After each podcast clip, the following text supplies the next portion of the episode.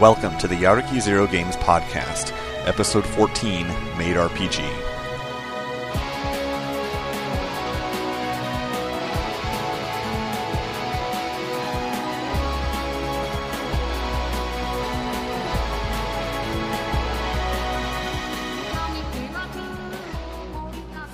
So, at long last, we're finally doing the podcast about Maid RPG that I've been planning to do since like August of last year.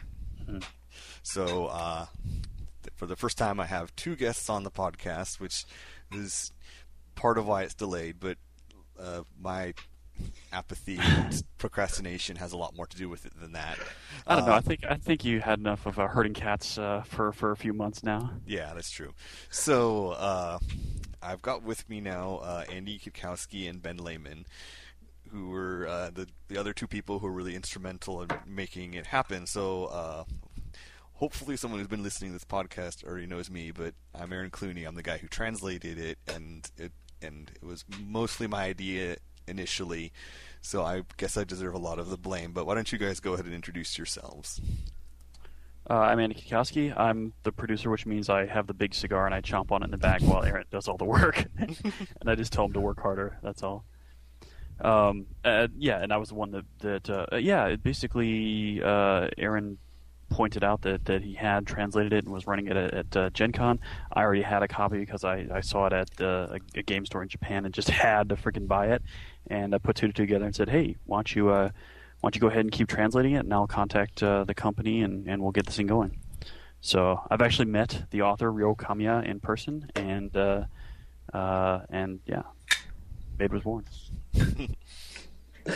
Uh, I'm Ben Lehman. Uh, I did the book design, which means that I put a very large amount of text into tables and tables and more tables. Yeah, I, I think Maid RPG beats out even like Toon for the sheer number of tables in it. But um, okay, well that's the three of us basically. Uh, who wants to? Again, something that most of the people listening should know, but I put it on the outline anyway. What is Maid RPG? Huh. Um, I can I can take a shot at it. Uh, It's a it's a role playing game that involves maids. Yeah, but not like hope the you know Filipino women cleaning hotel rooms, but All right, Ben, what's your take on it? Right. Uh, so it's a it's a it's a role playing game where you play maids, by which we mean uh, young women in French maid outfits. Usually young, usually women in French maid outfits. and nothing uh, is really in certain. in service to a relatively incompetent master, and you have to deal with all of his problems as well as with all of your problems. Mhm. That's pretty good. Yeah, It's pretty Uh, much like an anime you play, I think. Um, if you, it, uh, I, I tend to watch uh, really light comedy anime and uh, more like heartwarming and, and, and less just chaotic fan service and stuff like that. Uh, so my, my games don't tend to play out with that that way. But uh, uh, but yeah, I, the way that uh, I've seen it played and the way I play it tends to be like sort of just like an anime that you take part in. Yeah, uh, it's happened to me a couple times. The one that really stood out to me was uh, there was a series called Penguin Musume Heart, and I was sitting down and watching it. and I'm just like, this game uses Maid RPG's physics engine. I swear it does. Cool. I have to put that in the notes. I haven't heard of that one. I, I, I- I will note that Maid RPG does not actually have a physics engine. Yeah, Just for those listening along at home. yes, it's a it's a clumsy metaphor, but Bullet Um, tumbling rules. Yeah, you know, it's it's you know, bullet tumbling comes up very rarely in Maid RPG, but it's a good thing that there are rules for it mhm. that take hundred pages. Yep. Anyway, okay, we're, we're moving on a good clip. So uh, let's. Uh, the next thing is uh, I want each of us to kind of uh, talk a bit about what it is that we particularly like about Maid RPG. What's really Uh, neat about it. So, All right. So every few years I go back to Japan because I used to live there, and my wife's Japanese. So uh, about once every two years, or or sometimes once a year, we go back. Uh, and uh, then I take a little side trip to Tokyo, which is kind of my old stomping grounds, and hit up, among other things, some some CD stores and uh, also some video game stores um, and uh, RPG stores. And uh, usually when I go to the Yellow Sub in Akihabara, I, I end up dropping all uh, usually too much money on, on a huge arm breaking stack of, of, of of role playing games to the point where uh, the yeah the the staff usually freaks out and, and, and are bowing very low as I enter and leave uh, the store. But uh, the reason that I sort of the the what's neat about Maid in in, in my eyes is just the fact that it exists. so when I was going around when I was buying my armload of games, I just happened to see that on the on the wall, and I'm like, okay, I just I don't think I even cracked the book. I just picked it up, turned it over. I think I maybe I thumbed through it for like half a second before. I mean, I already knew that Maid RPG that's going in the stack, so I'm, I'm definitely buying this. I don't care. I don't care what it is or or, or, or what. Um, it happened to be. I think it was around 2003, 2004 when uh, when those like maid kisatens, uh, maid cafes were springing up all over uh, Akihabara, and Akihabara was already turning far from the uh, from the what's the word in English uh, electronics district Yeah. into the otaku district. Kind of sad to see, but on the other hand, the, it was the municipal government that did it to themselves uh, by by jacking up the tenant prices.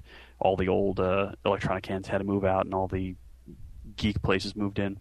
But anyway, um, uh, so so this whole maid thing was was becoming kind of kind of popular. Uh, reviews of maid cafes were popping up on TV and things like that. So I guess uh, in a drunken stupor, decided to make a game out of it, and just that alone was was cool. And then I, you know, flipping through the book, I saw it was just wild, crazy, random action, uh, and that too just. Simple to play, simple to open, simple to, to, to get your mind around. Uh, it was just too, you know, too much of a too too much coolness to pass up. hmm Yeah, I. Uh, well, uh, one thing I'm, we're going to get into more of the experience of selling it, but you know, the, your description of how you uh, discovered and couldn't put it down reminded reminds me a lot of what happened when we were there at Gen Con. Where there's, there's so many people who walked up to it, and it, it was pretty much by the time they finished reading the title, they had decided whether or not they were going to check it out. Pretty much, yeah. It's, it, sells itself in that regard. So, what, what do you think was neat, neat enough about it to to translate it and run it at uh, Gen Con this? Um, the the thing that most sold it for me, I would say, is just the the the way it uses randomness. Because you know, like for me, I don't generally care for like random character creation. You know, I look at like D and D and like third edition before, and it's like, why am I rolling for hit dice? Why am I playing this big warrior who has a one in ten chance of having one hit point at first level?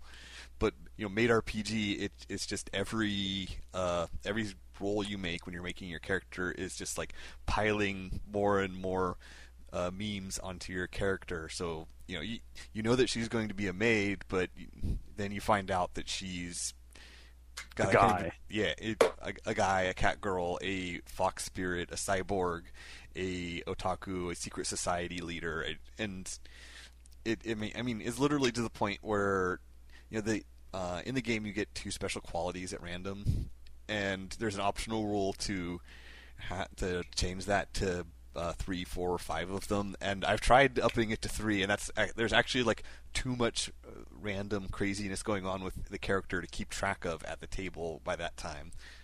And then on top of that, um, there's the random events, which which to me is just absolutely brilliant because, um, you know, like you know, I'm a big, I was a big fan of Toon. That was the very first RPG I ever bought. Actually, got it for myself back in middle school, and you know that has the actually the same the the uh, 2d6 tens and ones roll with different tables and stuff.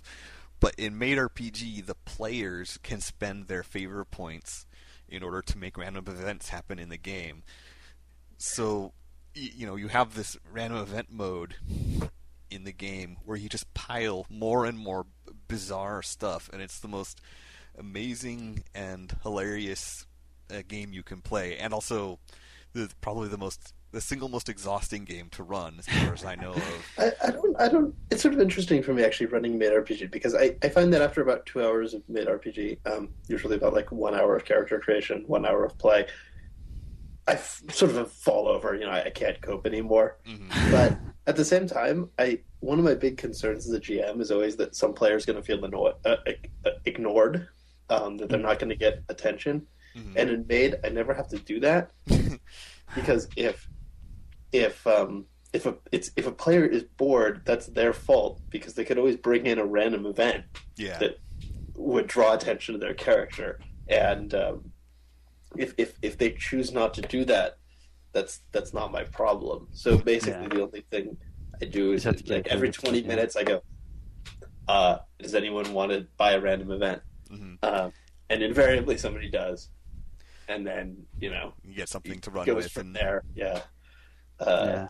the And- the elf maid turns into a very pretty the pretty elf maid turns into a pretty boy elf maid and then the, the dwarf chases him down to make out with him And uh, one other thing about it that I I find really interesting is that it, it takes the randomness so over the top that uh, like a while ago. I think what is it? You only, you only decide you you literally only decide your character's age and name, right? Yes.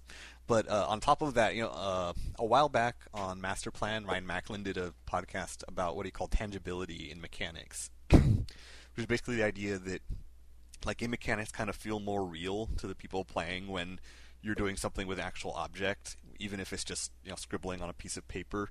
The thing I realized looking at Maid RPG is it's almost impossible to interact with the rules in any way without rolling dice. Mm-hmm. That makes sense. So that to me was actually kind of interesting. Anyway, uh, Um, Ben.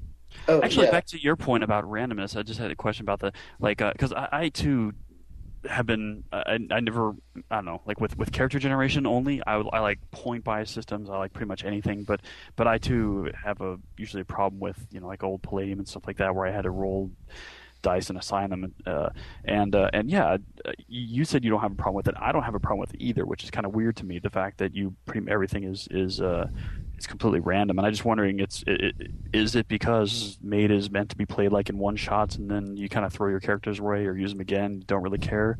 Is it is it Um, just that you're not running the long game that it's so easy to kind of accept that randomness?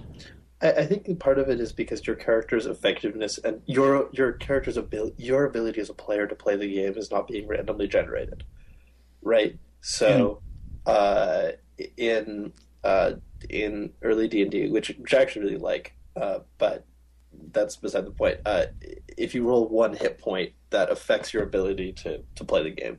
Um, in in Maid, there's nothing equivalent to that. I mean, I guess the closest equivalent would be rolling a zero spirit, so you can cannot handle stress at all. yeah so you Uh, pretty much have to do what other people make you do otherwise you immediately knock yourself out of the game for a few minutes yeah Well, no, because it's not even that. Because you still get to play your character during stress explosion. Mhm. So, so basically, that just means your character is going to be constantly having a freak out. hmm But that's okay because you're still getting to play your character, and participate in the game. You're just playing a very hypersensitive character. yeah Uh, uh, that's actually, I guess. I mean, there's a lot of things that I find really interesting about about Maid. Um, I think the, the thing I mentioned before about it playing very quickly. You know that it only takes about an hour to play the game, which is is pretty impressive uh, for a role playing game. And um, but the, the the first time I actually ever ran Maid. Uh, we were playing a game and it was like fantasy maid, and the maids were the master was a evil wizard and the maids were his childhood friend who had never realized that he had become evil and this dark elf who was sent to assassinate him and was also evil and there was just like a lot of the game had a lot of violence but it was all very cartoony um, Mhm. And then there was a point near the near the end of the game uh, where they they had some there was a besieging army. They captured some soldiers. They were in a dungeon. We'd all forgotten about them. Uh, and then, due to a random event, the um, the tower that they were in transformed into a giant robot. And one of the players looks at me and says, "What happens to the soldiers?" And me, not really thinking things through, so they went splat. Mhm. And both players looked at me horrified, and went, and and one of them said, "Oh, that's the sound of them falling in the mud, right? Because they fell out of the castle when it transformed." I was like, "Oh yeah, yeah, right." yeah Uh, the, the, the, it was interesting to me because uh, Maid is is one of the only role playing games that there is where violence, like real violence, is not okay. yeah you know, like- yeah I like, definitely feel that too It's not just that it's like, oh, it's not in the rules or you're not supposed to do it. Like when people do that sort of thing in the game, it feels wrong. And I've uh, actually had to back up as a GM. I've had to. I've I've actually toned it down a little bit. Like someone goes, "Oh, a jet of blood." I'm like, yeah, let, let's let, let, can you do that going again without the blood? And they're like, oh, oh yeah, yeah, and then it goes again. Yeah. Uh, Um, everyone definitely feels it. and and the uh, conversely, Maid is one of the only games. It's not so much sex. I mean, I've only ever had I've run Maid a fair amount, and I've only ever had one of the maids have sex once, which was actually in the same game. It was with the captain of the besieging army because he was really hot, and I can't remember. It was part of some plan, but mostly it was because he was really hot, and um. But there's a lot of sexiness in Maid. You know, you're you're playing these these uh, women in maid outfits and and the the the way that you injure somebody so you can actually reduce their die rolls is not by uh, hurting them physically it's by tearing their uniform Yeah, or getting uh, it dirty or something like that. Yeah, right so that there's a lot of kind of you know there's a lot of that that stuff there's a lot of this sort of i guess sort of sex farce stuff Mm. uh, in the game which is usually totally off the table in role-playing games so there's kind of a, a flip of uh, sex and violence in the game in, in terms of like the way that most role-playing games work and the way that Maid works like that's interesting. Yeah, the, the um, uh, uh, oh, go ahead. Sorry. um, that I was just going to summarize is that the this sort of sexiness is acceptable, but violence, real violence, isn't acceptable.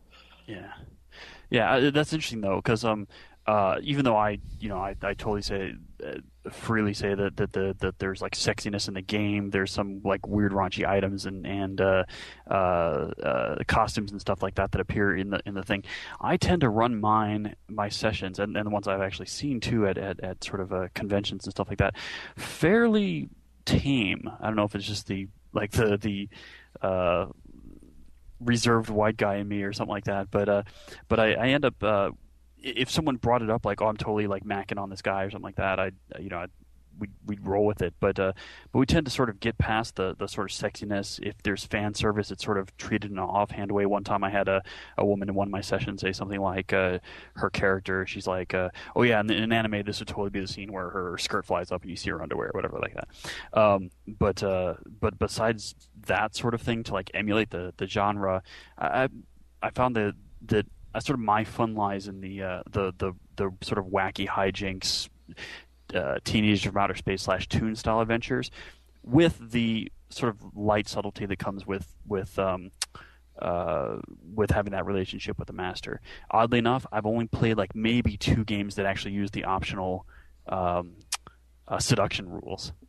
Dun, dun, I- I used. Um, I actually I've never played a game with the full seduction rules. Uh, I, I did have the the a game where one maid was trying to get the favor boost that you get for seducing the master, Mm. but the master was like eleven, and all the other maids were horrified by this and were trying to stop her, so she didn't actually get very far. Yeah. Uh, so yeah, it was sort of you know, it, it, it, yeah. Um, I, I found to for me, it really depends on the group. Um, that there tends to be when playing with anime fans, uh, people who are primarily anime fans rather than primarily role players. There tends to be more uh, of the, the sexiness, and when I'm playing with the more girls there are in the group, the more of Yeah. it there tends to be because they're not. They don't give a. They don't give Yeah, a fuck. yeah, exactly. I've actually me- noticed that very same thing too.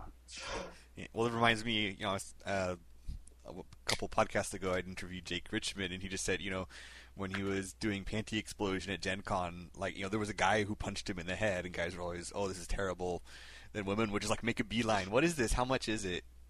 You know, but uh, the, the thing I've found. I, running- just on on the sly, and uh, I hope this doesn't ruin the podcast or anything like that. But what what's up with that that punch in the head story? Was it just like a like a friend kind of giving a noogie, or, or It, he wasn't any more specific than that. I'll have to ask him, actually. Yeah, 'cause well, it- it it's was- one of the it was- more it- amazing things. It was not a. It, I, I know the story, but you have to you have to ask Jake about it because he can tell it much better than I do. Okay. But my understanding is it was not anyone he knew. Ah. oh, oh. It was just a stranger who decided the appropriate response to his game was to punch him in the head. yeah, awesome. Wow. Um, Conversation's awesome. but okay.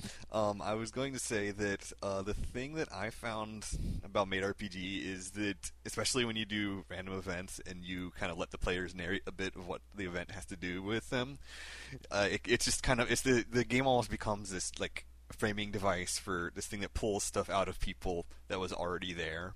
Mhm. So, you know how weird it is heavily depends on how weird your players are. So, you know, I ran. Uh, there's a there's a scenario in the book called Black Cat Mansion, which actually there's no master, and you you're you're actually forced to use the seduction rules in order for the maids to gain favor points at all. Mm. And so I ran that with a couple of my local friends, and it, it was hilarious because the uh, the one friend of mine who's the the perv and the weirdo wound up just kind of being off to the side, just not really doing much. And then the other two who were kind of more uptight. Uh, actually, their characters seduced each other, but they were they they played the seduction like really chaste, like oh I'll you know I'll kiss her on the forehead, kind of thing, and just that you know that contrast. And then there's uh, the the guys from Kentucky who invaded my Gen Con games. I hear about these guys from Kentucky. I need to meet them sometime. Yeah, I've heard several times you just mentioned the guys from Kentucky without any context. It's just it's well, like let, the. Uh... Let me put it, put it this way. So the the first game I ran at Gen Con 2007, when I had the basically my fan translation, mm-hmm. right? Like six of them showed up when I and you know I only had like three slots available, so the other one just kind of sat on the sidelines. So the first thing that happens, and one of them says, "Oh, by the way, my character is going to be a man." And I'm like, "Uh, you only get that if you roll it on the table, right, right there." And he's like, "Oh, well, then she's going to look like a man." So that was the birth of a maid named Doctor Santa Barbara. oh God! it it just spiraled from there. It, it was. I, I'm not sure if other ones have topped it, but it was definitely one of the very weirdest game sessions I've had of anything ever. And I hear these guys come back each year and look for you and, and jump into your games. Yeah, well, you know, I came back in 2008 because we were publishing the game, and you know, the first game was uh, a random event one, and just had some guys and had some fun. And then the second game, they bought out all six tickets.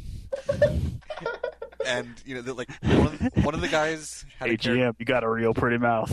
Yeah. what it felt like. And like one of the guys had a character whose stress explosion was prayer. So the guy literally like took his shirt off and went over to a corner of the room and leaned his head against the wall and prayed for 20 minutes.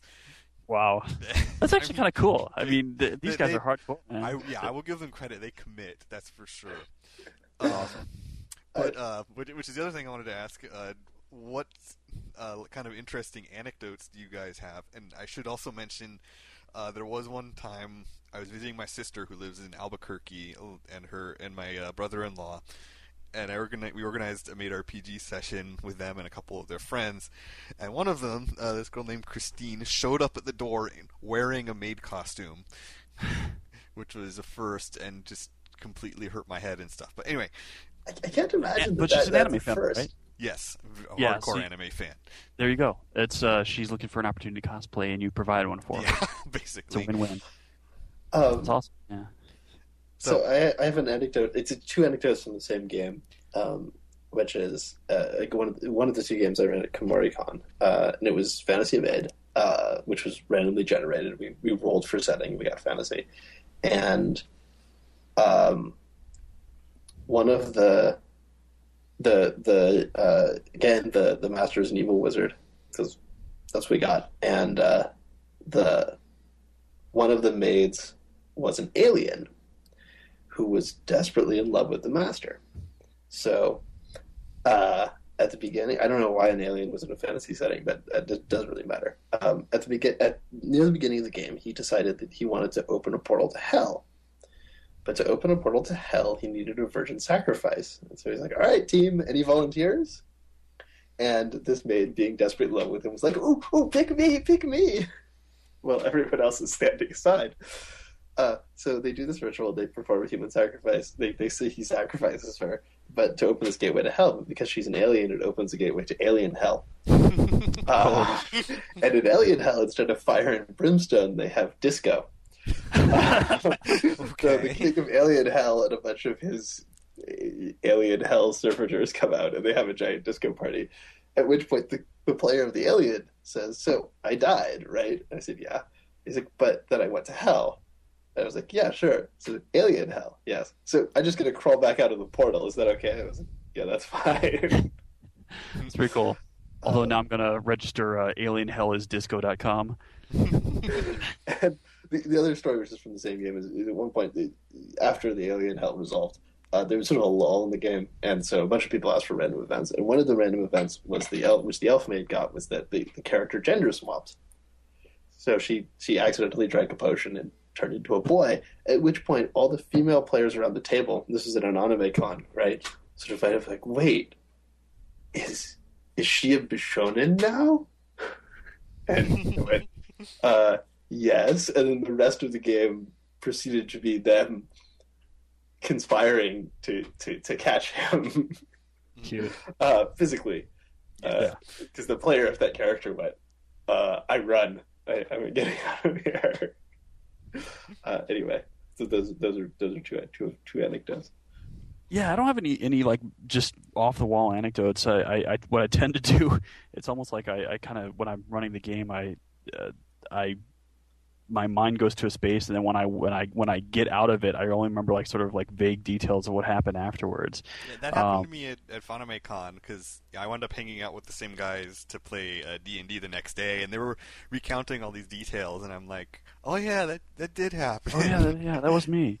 Yeah, um, the the the only the most recent one I had was at another anime con, uh, Anime USA up in DC, and uh, we had a table. I was originally going to have four slots, but then just a bunch of people showed up and were really interested, so I ended up making it uh, bigger. So we had like a six slot game, uh, three women who were all actually two of them were in the same uh, local gaming group with each other. They basically play like World of Darkness back to back with like, and then break it up with sessions of Maid at home, uh, and then then uh, so three women, three guys, and so. The, it's not a I mean, there were this wacky events. There was adventure. There was ghosts. Uh, I think I had like every every player had four um, special or like four attributes to them. So the, the characters were kind of crazy to begin with. Um, but uh, the only interesting thing about that was that with six people, there's a little bit there was so much craziness, and I was always trying to keep things you know moving with with the plot that uh, no one really asked for a random event, if I re- if I'm recalling this correctly. Now again, uh, uh, Tony LB, who was in the game, he might like tap me on the shoulder, go, "Oh yeah, I remember when I rolled it." Like, "Oh crap," but uh, but yeah, I think the more chaotic the game is from the offset and, and, and, and the more sort of chaos that the, it continues, the less people are, are, are willing to jump in to, uh, to to make it even more chaotic. So Yeah, yeah I think it's more it's more like one of those astute academic observations more than a awesome thing that happened at my table. But yeah, there it is. Um, yeah, I think I think random events. It's sort of the chaos of the game is self-regulating because of the random events. Because people usually use random events when they're bored. Mhm. Mhm. So if enough stuff is going on that no one's bored, then there's no random event. Yeah, true. Could be. Yeah, and the other thing, actually, I, I just thought of was that I think twice now I've rolled up a random master at the table and wound up with the Antichrist. I mean, I mean, seriously, it's just like special quality. He's a demon, and then like, oh, he's uh, had a falling out with his father, Uh, nice. and that was after you know I rolled a post-apocalyptic setting where he lives in a castle, and it's like, okay, I, I'm, I'm just gonna run with this, you know. Well, that's interesting too. I guess the the fact that um uh so when I the the the book's got so much crap, so much stuff in it that and and and so many ways to play the game. Mhm. The whole favor race race way, the the the uh, day in the life way, the uh, sh- just start rolling random events way, and the scenario way that everyone can sort of find uh, the niche that they like or, or need for that particular day and, and fall into it. Mhm. Personally, like the games that I've run, I've run about I don't know twelve games or something like that. Um, the my slot ten, tends to be like scenario based or, or at least like conceptually scenario based like even if i don't have a scenario in my head i'll at least begin with some sort of scenario thing. In other words i usually don't roll randomly for the mansion um, and i don't roll random masters either. Uh, i tend Oh, to wow. think of a, like an idea in my head and then I, I sort of put a master together in my head that, that, that works with that um, I think uh, j- just to test out the rules once or twice, I think I've rolled both a mansion and master at the same time uh, and did some random event stuff. But um, uh, you know, I, will do random events. I'll even mix the genres. I'll do all that stuff. But I tend to keep the the foundation, the the sort of the spark of the game when it starts. I tend to be really scripted with that. As a GM, that just sort of makes me more comfortable. And uh, and so for that, I'm kind of glad that there's that option in Maid. How about you guys? I, I uh, pretty much exclusively do day in the life, and then very rapidly it becomes random event powered Mhm. as people bring in random events. and I, I always randomly generate the master. And it occurs to me that, that the number of times I've played the game, I think I've only once generated a master who was over the age of 13. um, so usually the master ends up being, and, and because of the way the master powers are set up, usually the master ends up, my, my masters end up being young boys with delusions of grandeur. Uh, Mhm. So they're trying to conquer the world. I, I and I sort of portray them as kind of like really terrible middle managers. Uh, like I, I, I remember at one point uh, starting a game. Well, I always start the game. The master's already asleep. Who's going to cook him breakfast? Because then that usually devolves into some sort of horrible battle. Yeah, Uh, yes, it does. Yeah. But then you know, master wakes up, and then it's like, okay, we're going to actually start the day. And uh, one of them, un- he unfurled this huge poster that said, "You can't spell world domination without team." um, That's awesome. so, yeah. Anyway. that is pretty amazing. Yeah, I I do sometimes run scenarios, and it's partly I've done that to try them out because there, there's some that to me look really neat and are really neat because you know you look at uh, if you look in the book at like uh, Black Cat Mansion and then the Maiden Rangers one, both of them are almost mo- less a scenario, and more an excuse to use the random item rules.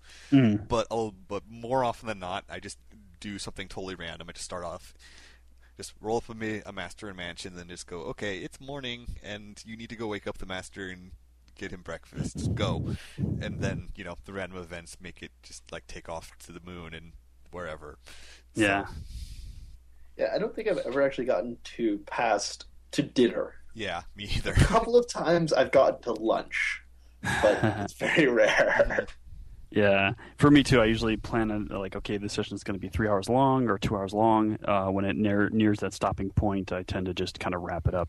Never had a problem stopping the game, but uh, um, uh, it, I guess it's just easy to to wrap up. I mean, it's random to begin with. It, it's you can pretty much time up easily while sticking to the genre. I guess. Yeah, you just say, you know, this is okay. This part's going to be our big climax. Go for it, and Yeah. just see what happens. So I've always kind of done the the Urusei Yatsura. I don't know if you've seen that TV series. Uh, I'm sure you have. Classic. Uh, late but, se- late uh, seventies or eighties. Yeah. uh, that thing, you know, the structure of an of an episode is that uh, in that is that it gets escalatingly weirder up until the point where the writers can't imagine anything weirder than what's already going on. At which point it just abruptly ends, and the next episode picks up at the status quo, like like nothing ever happened. Uh, that's how I run Maid. Yeah, So a friend of mine has a theory that Lum in Urusei Yatsura ac- just like has this magical button she pushes that resets everything back to normal while the credits are rolling. Right, whatever it is, that, that's basically how I run Maid. So I'll often do two episodes in a in a Mhm. slot because they're they're very short, and I just run it up until the point where I'm like, okay, this is too weird. I, as a GM, cannot keep track of everything that's going on right now. Done. We're over. Mhm. And then I do another episode, and it just starts. You know, okay, so the next day, and everything's back to normal. Yeah. Uh, okay, well, if we're done with the uh, anecdotes, I want to talk a bit about uh, the overall experience of producing Maid and selling it. Uh, first to Gen Con and now through you know IPR and whatnot. So hmm Let's see. So, again, it basically started. Andy, you picked it up in Japan. I heard about it from you, and managed to mail order it from Sunset Games. And from there, for whatever reason, I was really bored one day and said, "I'm going to translate part of this because the whole rulebook is only 32 pages." And I played it, and then harassed you, and we wound up getting into publishing it. So, uh, for me, well, translating it turned into this huge ordeal because it was kind of like we it took several months to really get things moving and then it was just like go go go and you know i did so much that like you know, the text probably could have done, gotten more editing from me but i was just like too burned out to even want to look at it for a few months Burnout. Tell me about your. Tell me about what, what your experience in burnout, because uh, I've I've been chewing on that for a while now with Tenra that I'm working on right now. But uh, I'm just curious what your burnout experience was like. Well, I mean, it, I mean, it got to the point where just like wherever I was going, I was uh, taking my laptop, my Eee PC, would, would, that I had Mhm. bought around that time. It was, it was literally to the point where, like, when I did a blog post of kind of wrapping up the production part, I. It's like I want to thank Andy and my friends and Ben, and also I want to thank my Eee PC for being there for me. And you you know, I just I had it everywhere. I was like on the bus, on the train, at school because I was still uh, finishing up grad school at the time, and just went on and on. Then just at a, at a certain point, like I, I stumbled across the finish line, and my brain just said no more, and it just yeah, I I had to stop, and before I went crazy. So that's I know that we, we pushed uh, Ben pretty close to the edge a couple times as well with our with our weird demands at the last minute. Uh, yeah, well, that, that that's that's a whole other issue. But uh, actually, just the deadline of it, like I think I got it in June, hmm a like or late June, and uh, you know, was you know, trying to get it in print by August, and usually the the entire layout should be done by that point. Mhm. Uh, yeah, so so um, and and I was taking um actually intensive Japanese at Mhm. the time, and at, at one point, Aaron asked me something. I can't remember what it was. It, but it was like, "Oh, do you have time for X, Y, Z?" And I was like, "Aaron, let me describe my day to you." I wake up, I go to class, I attend class for four hours. I work on Maid, I eat dinner, I work on Maid more. Then I do my homework from like 11 to 1 a.m. And then I go to sleep and sleep for hours. Oh man. yeah, Uh, for for for all of us that don't know InDesign and all those, it's basically like, oh yeah, layout, yeah, just just the words are done. Just put them, just put them, make them pretty. uh, just put them on pages. Yo. How So hard the- is that? there are a lot of errors. In fact, I have I have difficulty even now opening the book. I guess I oh oh, oh god, um, I shouldn't have done that. But uh, it um, yeah, and I, I got pretty. It, it had an effect on me. I, Yeah. I basically spent like you know that two or three months. I started dreaming about maids and tables, um, Yeah. and so on and so forth. we, Yeah, we are and yet the- another testament to the to the rule of uh, whatever you do, just however you manage your RPG product, don't set a Gen Con deadline unless you are like full timers, unless you don't have a day job. If you if you don't have a day job and and Gen Con deadlines are your bread and butter, go for it. But man, if you're just doing a hobby project, the best way to sour yourself on it is to is to say, I'm gonna have it out by this convention, and then you know, it doesn't matter if it's three years away, it doesn't matter if it's next year, it doesn't matter if it's, you know, uh, well within reach. You're going to be killing yourself to get those deadlines. Yeah, I remember uh, it was some thread on Story Games. I posted, you know, and one thing we learned from Maid RPG was to never ever rush a project to be ready for Gen Con. And I remember you quoted it and made the text like 18 point purple text with sparkles on it. That's pretty much it, yeah. yeah, just It had to be sparkleized. yeah. I, I I totally still rush all my projects for cons, uh, Yeah. but it actually that's I guess that's not true anymore. But uh, but uh, I, I do it knowing the effect that it will have on my sanity. Yeah, Yeah. You just really have to gear. Like, I guess the thing is, unless, I mean, uh, again, it, it, it's all about people managing their hobbies. It's not about project managers and involving, you know, engaging in a project where everyone is, is, is doing this for the bread and butter. Because, yeah, I used to, I used to do project management on my old job, and I applied maybe five percent of my knowledge to the production of Maid, just because I'm like, oh, I don't want to, I don't want to think about that shit. This is my hobby. This is my fun. I don't want to make time charts and crap like that. I'll just, I'll just eyeball it. Yeah, it turns out eyeballing it is, uh, is basically like flipping a coin or predicting the weather in the farmer's almanac or something. yeah. Um, my my girlfriend at the time sent me a um, a panel from Emma, which uh, in which the author, which is a which is a manga about uh, Victorian maid. It's it's a somewhat Classic tale, yeah. historically accurate accurate manga, uh, and she uh, she this is an omake that she's in the back of one of the books, uh, and she had a diagram of her brain, and about eighty percent of it's a pie chart. About eighty percent of it is taken up by maids. Another fifty percent is another fifty percent is taken up by master maid relationships. nice. Four percent by Victorian social history, and one percent by assorted other maid related uh, events. And uh, I thought that that was a pretty accurate depiction of my brain during the process. yeah. Yeah. okay, so uh, uh, I guess the next step in the history of the English version of Maid is that we went to Gen Con. We we Mhm. we did indeed make it in time. We, again, kind of shambling across the finish line, but we did do Mhm. it.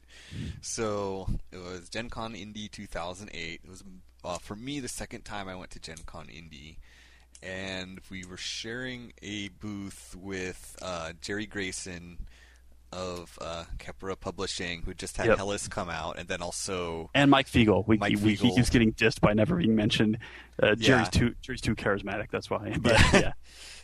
Yeah. and uh, he had uh, Ninja Burger. That was before he came out with Vox. So, Hmm. and just that was also just like a really great. It, despite all the exhaustion and stress, it was a great experience for me. I know, just because that was the first time I got to really uh, go to a gaming convention from the, kind of the exhibitor perspective, side, yeah. and you know, I got to shake hands with a zillion different people who I recognized from the internet. But, uh, To so- throw in a manga geek reference, if you've if if anyone's ever read or seen Genshiken when they finally go to the uh, the Comic or whatever they call it, the Comic Fest, Yeah. and produce their manga, and they're basically we're screaming and, and crying and getting it all together. But then when they're we're there, they're having like the times of their lives. Yeah, that was definitely uh, Mhm. definitely some of that feeling there. So, uh, do you remember anything interesting that happened, or just? Cause I know No. you, you've been to more uh, Gen Cons than I have. Well, it, So- no, it was just uh, we there wasn't there wasn't there wasn't a lot of drama. It was just Yeah. just kind of fun. Um, we I ended up doing a lot of selling and not a lot of playing, but other than that, um, Yeah. uh, it was interesting. Now, the the the weirder part was trying to get like okay, so we had our sales for for Gen Con where we pretty pretty much completely sold out every single book we brought, and then we then I got home. Uh, got four more boxes of books, and then it's time to start making connections and, and getting the shit sold over the internet. Um, and that was kind of a chore. Uh, the um, I did a lot of it through uh, what is it? Um, basically, just through home fulfillment, getting orders on the internet, um, posting the the um, PDF in a hidden directory on my server, and when people bought it, I'd just give them the link to it and say, "Hey, please download it." And you know, the next 48 hours, then I change the link in two days. Just so it's kind of like a ghetto PDF service. Mhm. Uh, so I was using PayPal, so they were getting a little kind of money. I was trying to set up with uh, IPR, but uh, for some reason around that time they were really, really slow. Um, interestingly enough, we are now on numbers or the the Maid PDF alone because we can't sort of combine all the PDF book and all that sales together to see what the difference is. But the PDF alone is the s- number 16 most bought products of all time on IPR. Wow. Um, I'm sure we would have broken the top ten if uh, if if Butts would have moved faster on getting because uh, we we sold I don't know like hundred or, or more copies of the PDF uh, before even IPR. So um, anyway, uh, so that was really interesting, and the people who bought it first were just hardcore fans. They were there. Mhm. There were people in the anime world. There were people that coming from like 4chan or Gaia Online or uh, RPGNet who are, all, are also anime fans. So they were like they were there for the product. So.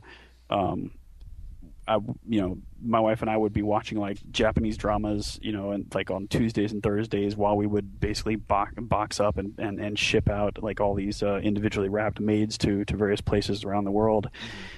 And uh, yeah, and, and then finally when when uh, the the contracts and stuff were settled with IPR, we, we moved it all to them, and uh, thank God.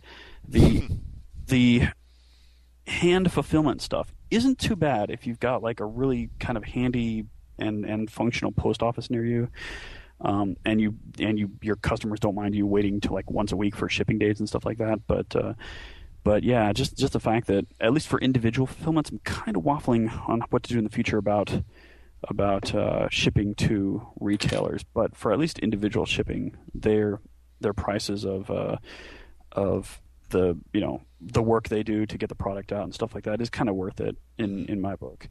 Um, but nah, that's you know that, that's kind of boring stuff. It, it, it, when it comes down to it, we sold a, a crap ton. We moved from dozen being dozenonaires to being hundredaires, um, and that's that's about it. Um, Yeah.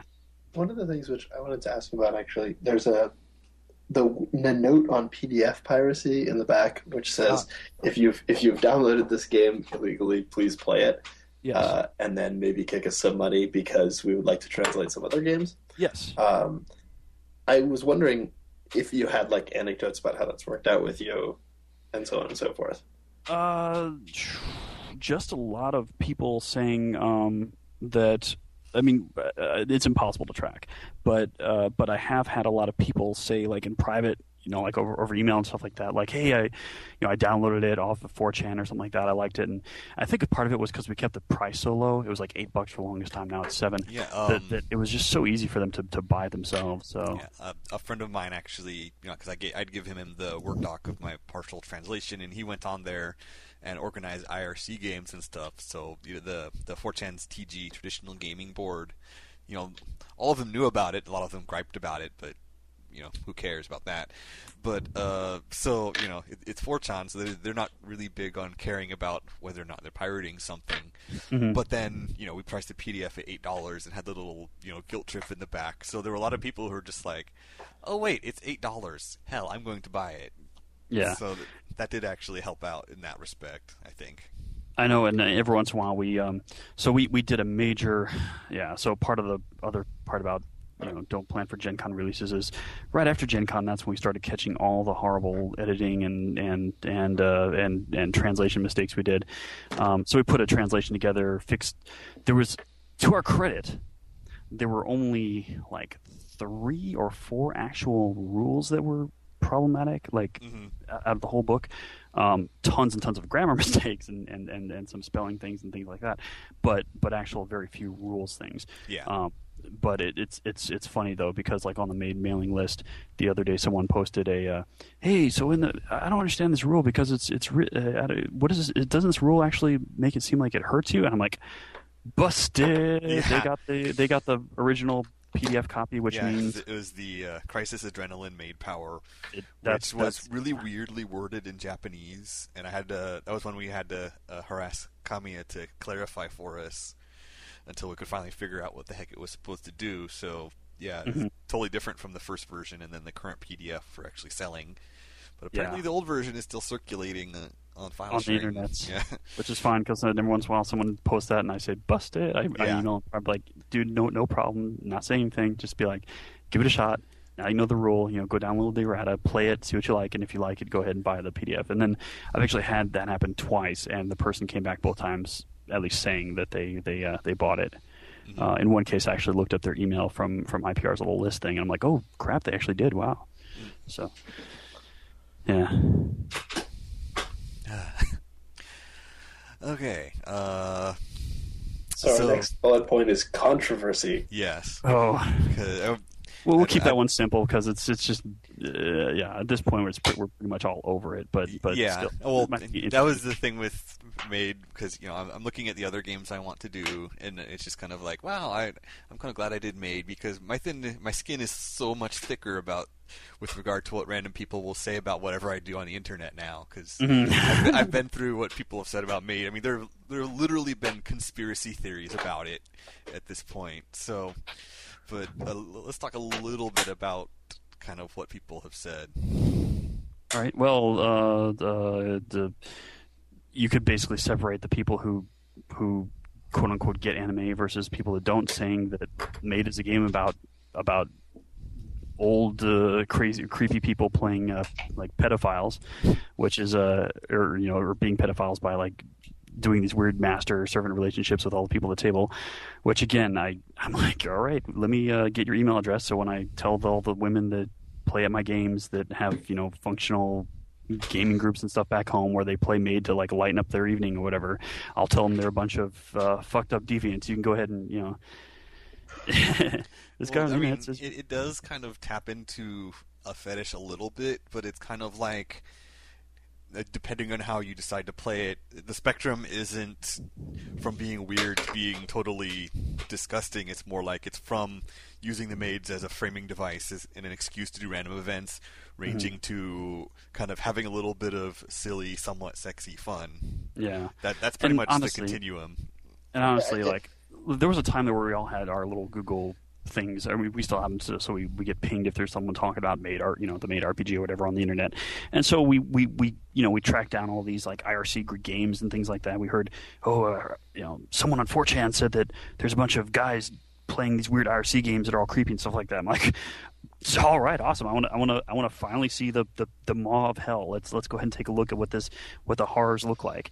Could not find a damn one. It, it's mm-hmm. basically one. I think it just turned out to be one of those urban legends where, oh yeah, no, I heard that there's a bunch of guys on IRC from from 4chan that are they're playing it like a bunch of creepy pedos, and sure enough, like, I mean, I, you know, I've seen boring games. I've seen interesting looking games. I've seen games that involved like mariachis and, and, and like too many references, like too many ongoing jokes to sombreros.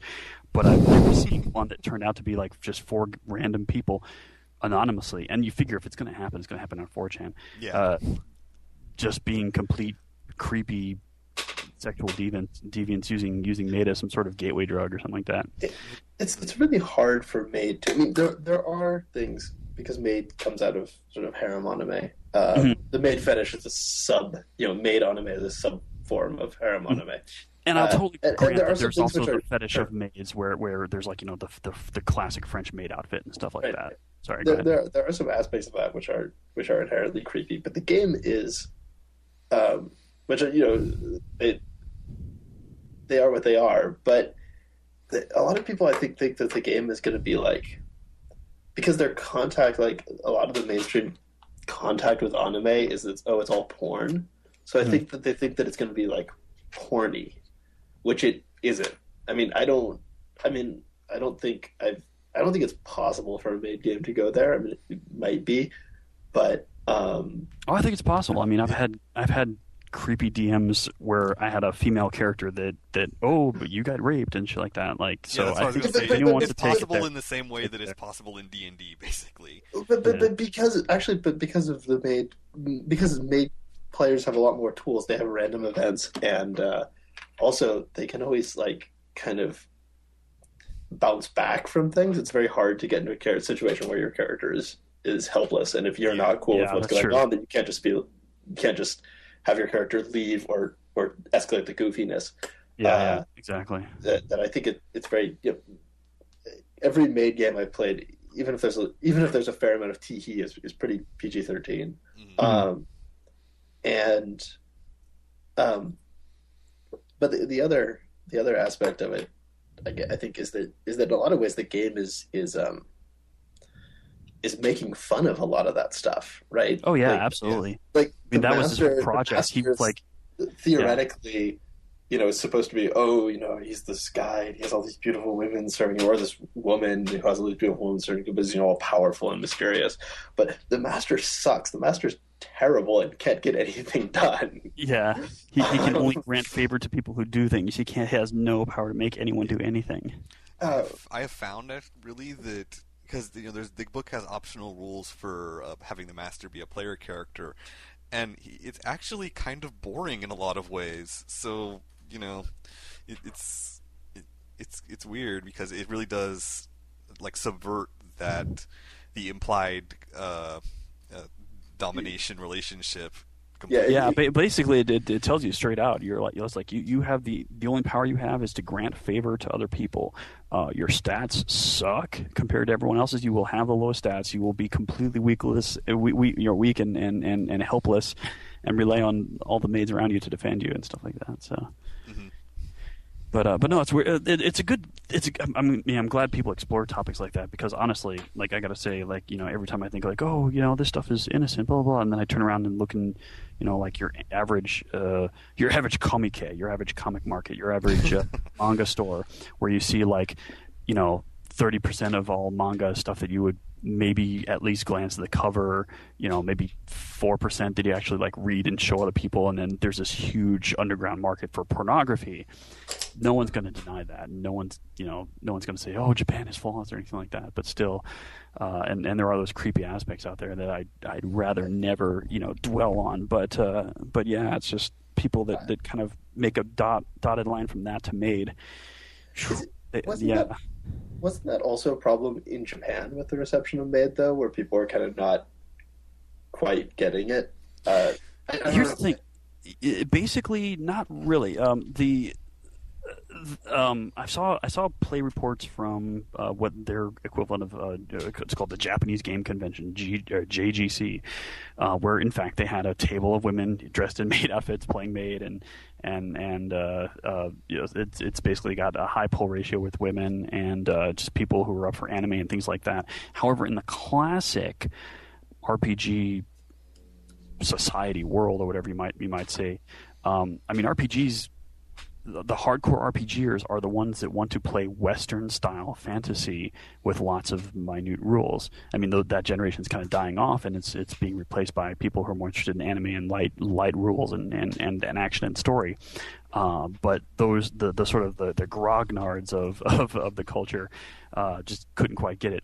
Which is more interesting was the fact that Sunset Games is also the people that that, that do the uh, Japanese translation of Harnworld and uh, and all those like military um, miniatures games with the with the hex grids and stuff like that. So it probably confounded people a lot. But I think it's just you know, if, if, if, people don't take it seriously and just kind of get over themselves, it, it's uh, in terms of uh, um, you know, like the the ones that don't quite get anime and, and, and just kind of look down and like, what, what what the hell is this sort of thing? Then, yeah, yeah, but uh, yeah, I think a, a lot of it's just yeah, some of it's silly, some of it's unfounded, some of it's just a misunderstanding. There was one person that was uh, saying something like, uh, uh, you know, oh, there's Lolitas in here. It references Lolita. It's like, yes, Lolita is a Russian novel about a guy who's a pedophile, but uh, you know, the Japanese use the word Lolita. You know, words change over time. If you go into Japan and ask for a cigarette, they won't understand. If you ask for tobacco, you'll get a cigarette. And there's no, you know, but the, the word tobacco means cigarette. Tobacco doesn't mean tobacco. Uh, the word present means giveaway. It doesn't mean a, a present that you, you, that you give to someone. It, uh, the companies uh, use the word present to, to mean a giveaway. Um, uh, people use the word hip, the English word hip, to mean ass. So there's this whole loan word society in, in, in, Japanese, and, and, and Lolita just kind of got caught up in that, for better for worse. Um, my favorite is uh, like my favorite is the word Viking became Viking, which yeah. means a buffet because some guy who ran a famous hotel that thought that you know it's a smorgasbord, which is vaguely Norwegian, so we'll call it a Viking restaurant. Yes. Like I have a Japanese friend, and he had no idea. He's just like, "Oh, I just thought you know Vikings like to eat a lot," and yeah, know, that's, that's, so you know people if you, don't. If you even... go to Japan and, and someone says there's a Viking, then you know that it's not a Norwegian person. It's actually a, a all-you-can-eat buffet. Mm-hmm. So there's there's all sorts of words that, that, that came in there, and even if they mean sort of the same thing, they they you know it's it's not the same thing. So uh, um, Lolita just kind of got caught up in that, and it it now means I mean, I've seen it used for adults uh, a, lot that are, that act like children or have like childish personalities. I've seen it used a lot in fashion with the whole gothic Lolita or just Lolita culture with frills and and and uh, lace and things like that. So. I, you know, I, I don't want to say like, oh, you must understand Japan to really understand the game. For that, I'm just like, don't even bother. You know, thank you for your time. You know, it's obviously you're not going to be interested in this. Just move along. Um, there's not much else you can you can do to uh, uh, to, to to say things at that point. It's just too uh, uh too tiring. Mm-hmm. Uh, you know, and I'll be the first one, the very first one to admit, you know, it's not for everyone, but mm-hmm. it's kind of the thing that like it is so for the people who it is for. It, it's ridiculous. Yeah, yeah.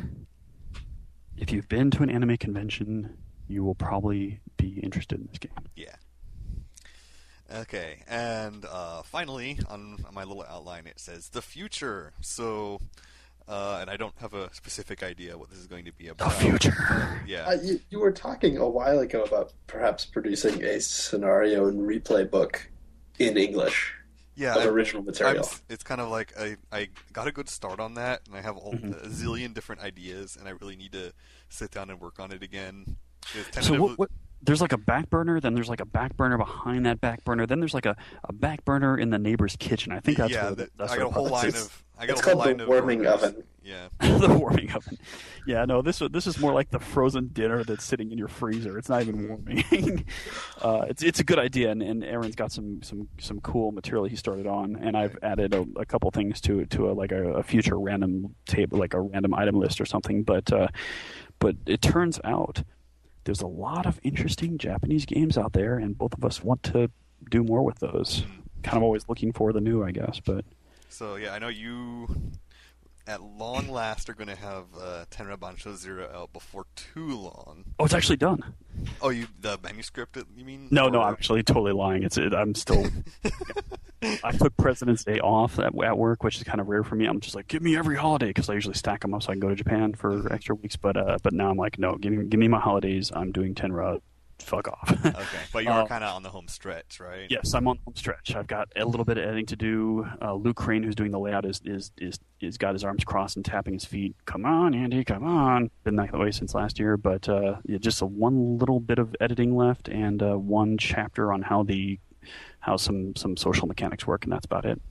Um, so that's Tenra's. We're going to see Tenra out this year, full color, A4 size. Um, uh, it's you know some people are going to love it, some people are going to hate it. It's but uh, but it's it's it's going to be. I think it's just a, an all around cool game that people are going to do things with. Um, after that, people are like, what what's what are you going to do after that? After that, I give you the middle finger. I'm like, I'm done, bitches.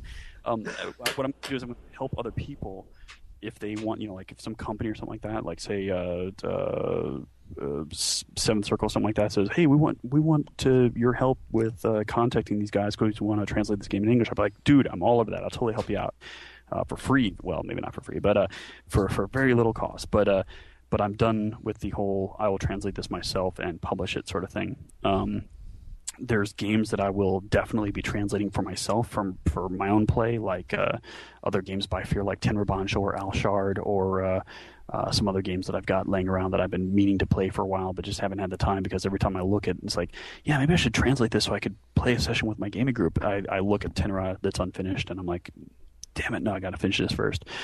So the future of uh, for me is doing Tenra and then pretty much getting out, not doing any quote unquote real projects, maybe doing some light game design on my own for some miniature mini games and, and, and personal translation uh, uh, translations of, of games that I own.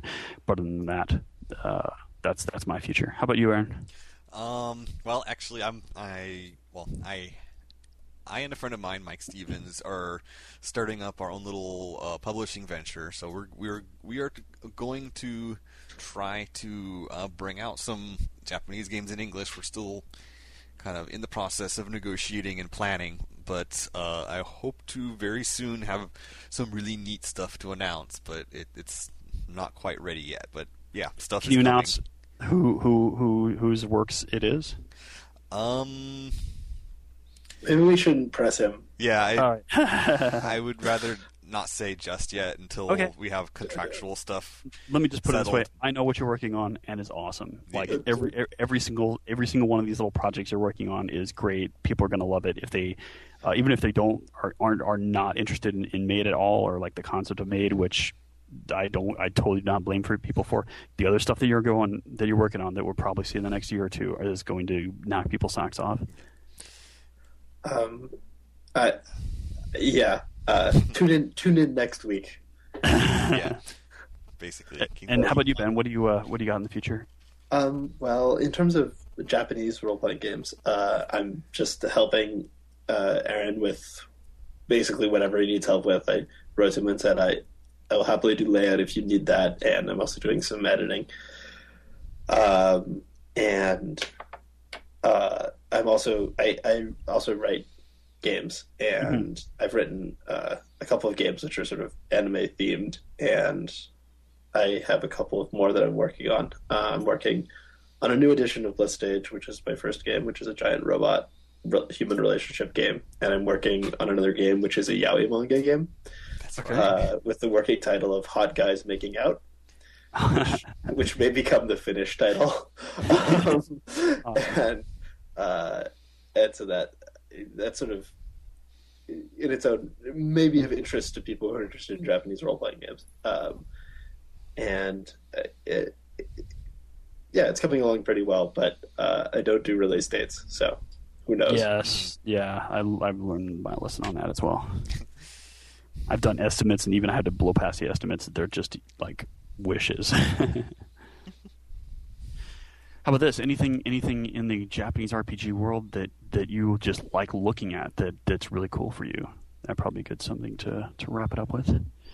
Like like just something that you've seen that you think is, is really cool, and if you had like all the money and time in the world, you would pay someone else to do it for you in a, in a and, and and release it. Anything like that, or just anything that tickle you about the uh, Japanese RPG world? There's, I mean, we already did uh, a two-part podcast on Japanese RPGs. There's just there's there's so much because you know it's a small niche market, but there's so much out there.